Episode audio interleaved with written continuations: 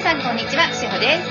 皆さん、こんにちは。えなです。このラジオは平和で生きたい皆様に愛からの情報をお届けする番組です。今日もよろしくお願いいたします。えなさん、お願いします。今日はえなさんをお迎えしてお届けさせていただきます。皆さん、お待たせしました。よろしくお願いします。よろしくお願いします。お久しぶりです。そうですよね。えなさんお久しぶりですよね。うん。なんか私はもうお久しぶりじゃないので、そうだそうだと思っちゃった。うん。すいませんでも本当にさ、あの、みんながね、ラジオ出てくれるの、本当いいね。あ、嬉しいです。はい。皆さんなんか、手放せてるって言ってくださいます。そうだよね。あ、うんそうだよね。やっぱり出ることによってね、それも新しい扉だもんね。そうですね。なんか、うん。私も、初めそうだったんですけど、いや、私はやりたくないとか言ってたんですけど、皆さん、はえー、えーって言いながらも、うんやりたいですって言ってくださるんですよ。うん。え、やりたいです言ってくださいながらも、えー、えー、えーって言って収録したら、なんかまたやりたいんですけど、また来ていいですか応募していいですかみたいな。よかったよかった。なんか発表会みたいな感じだよね。発表会ってさ、なんか出るの嫌だけど、で、出終わった後、もう一回ちょっと出て、はいもう一回なんか、ちゃんとしたものをやりたいみたいに思うじゃんはい。うん、そんな感じだよね。そうですね。やっぱりアウトプットっていいですよね。大事大事。大事で結局ね、やっぱり、あの、統合、セルフアウェイク、エナの統合、セルフアウェイク、はい。おしゃれバージョンなんだけど、はい。あの、それって生き方にしていくことが大事で、大事でね。で、はい。あの、さ、結局、この統合された生き方っていうのかな、覚醒した生き方をしている人たちっていうのが、はい。みんなの前に、これがそうですよっていう提示がないんだよね。はい。で、仮に提示があるとしたら、それはお坊さんであるとか、はいヨガやってる人だったりとか、何かそういう宗教的なことをしている人とか、そういう人たちが人を説法したりとかする時に、に、のを見て、ああ、こういう人が覚醒してるのかな、みたいなはい。思いってあるじゃないはい。でもそうじゃなくて、覚醒っていうのは、日常の生活の中で起こして、日常の生活を覚醒の状態で過ごしていくってことが大事なんだよね。うん。うん、で、当たり前に生きているみんなが仕事をして子育てをして、はい。で、家族もいて、お酒も飲んで、友達もいてっていうみんなが覚醒しているその生き方を見せていく、はい。うん、が大事なんだよ。はい。うん。だからそういう意味でラジオとかでアウト。トプットしていくのはすごく大事なこと。ありがとうございます。えなさんもそう言っていらっしゃるので、皆さん、まだまだ募集してますので、私ラジオ出たいですっていう方、ぜひぜひうん、お待ち申し上げておりますので、お便りのところに、そうなんだ。はい。いただけたらと思います。はい。はお願い。いしますで、えなさんが復活されてからお便りも少しずつ届いておりまして、はい、はい、はいぜひぜひお願いしはい、まあす。りがとうございます。えっ、と、まずは DJ おもちさんですね。おもちちゃんえ。ーおもちちゃん。はい。あの、うさぎ団子のスタンプ。えー、なんだろう、うさぎ団子ありがとあうりござがいます。とう。ぺったんスタンプいただきました。ありがとうございます。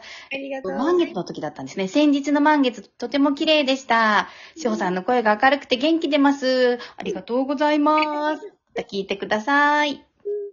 はい。えっ、と、次のお便りありがとうございます。頑張ります。次のお便りを読ませていただきます。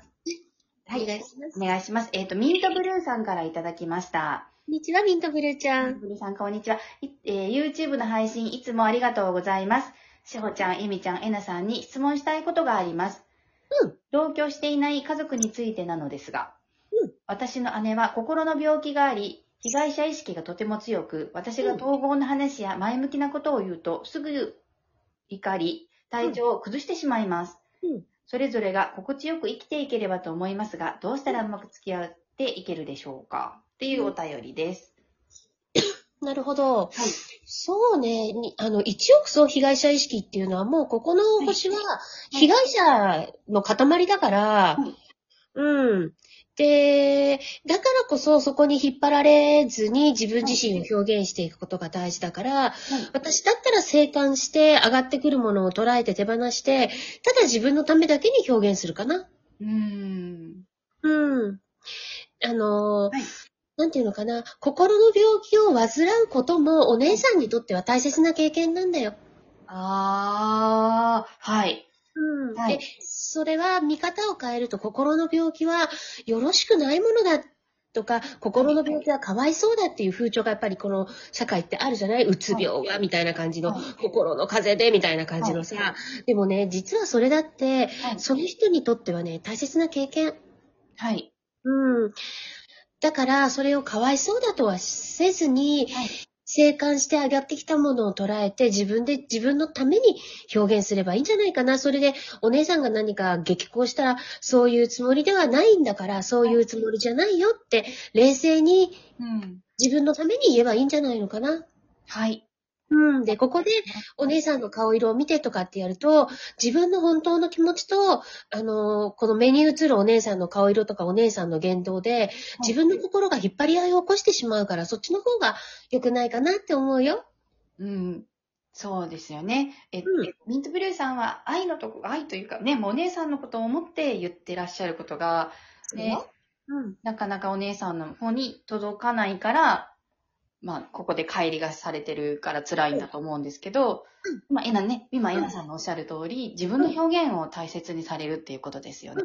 そう、結局ね、あの、じゃあ、今回、今日は、ね、ミントブルーちゃんが、ミントブルーちゃんだよね。はいミントブルーちゃんが言ってくれたことを分かってくれたかもしれない。そうなのかもね。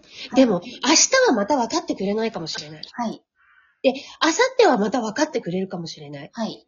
これしてると、お姉さんの言動にただただ振り回されるだけなんですよ。はい、はい、はい、はい。そうですよね。そうはい。そうですよ。そうすると、どんどんどんどん自分から、こういうことを言ったらお姉さん嫌がるかなとか、あ、今私が言った言葉で顔色曇ったって、どんどん外向きになっていくんですよ。はい。うん。そうです。す。なんか、ね、こういう話ってすごく深いので、うんもっともっと聞いていたいんですけれども、うん。うん。ええそう、でもそうやって私たちは自分をなくしていったんだよ。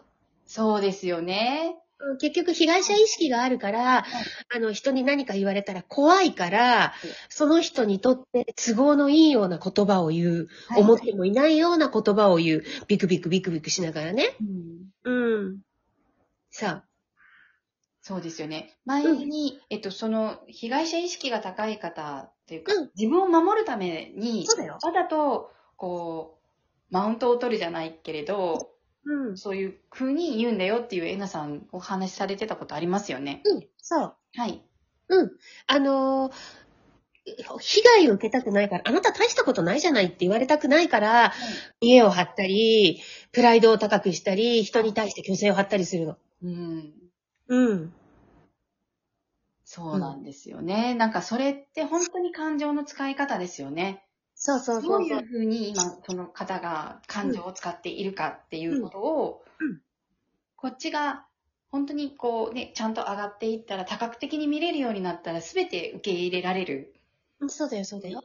で、向こうにバーって言われても、そう、今はこの方はそういうところで学ばれているんだっていう、うんそうそなうんそかうそ分うそかう。れば、そう。きっと心が、ね、ミントブルーさんの心も楽になるんじゃないかなっていうところですよね。そうなんですよ。はいで、人って面白くて、例えばじゃあ罪悪感っていう思いから、はいある友達にはごめんね、私が悪いの。ごめんね、本当私が悪かったのって言うとするでしはょいどっちにしても重いエネルギーを出してるから、今度その重たいエネルギーが他のところでは、一応謝っといたんだけど、別に私悪くないんだよね。悪いのあっちなんだよねっていうこういう使い 方になるんだよあね。ー、たくみやるやる。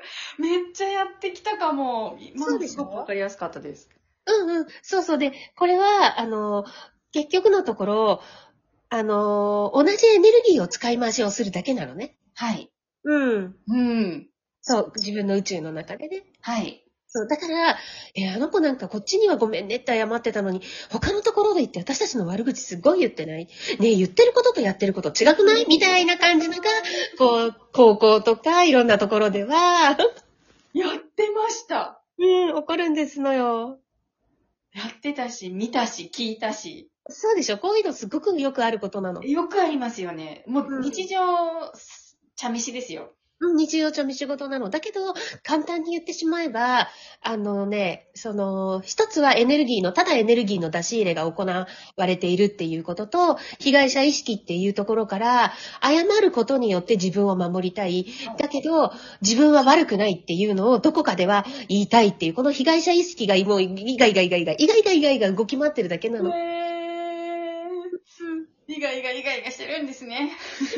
でもそういうふうにやるためにはね、やっぱり、おしゃれセルフアウェイクをしていくことが大切なの。いいですね。おしゃれセルフアイク。昨日、そうワークショップで出たワードですよね、これ。そうなの。おしゃれにやるのも、もう、ほんと軽やかですよね。おしゃれなセルフは気づき、そう。目覚め。そうよ。おしゃれに手放して、おしゃれに愛でいるのよ。なんか、未だかつてこんなに軽やかに目覚めのことを語った人がいるのだろう かと。みんななんか、目覚めましょうみたいな。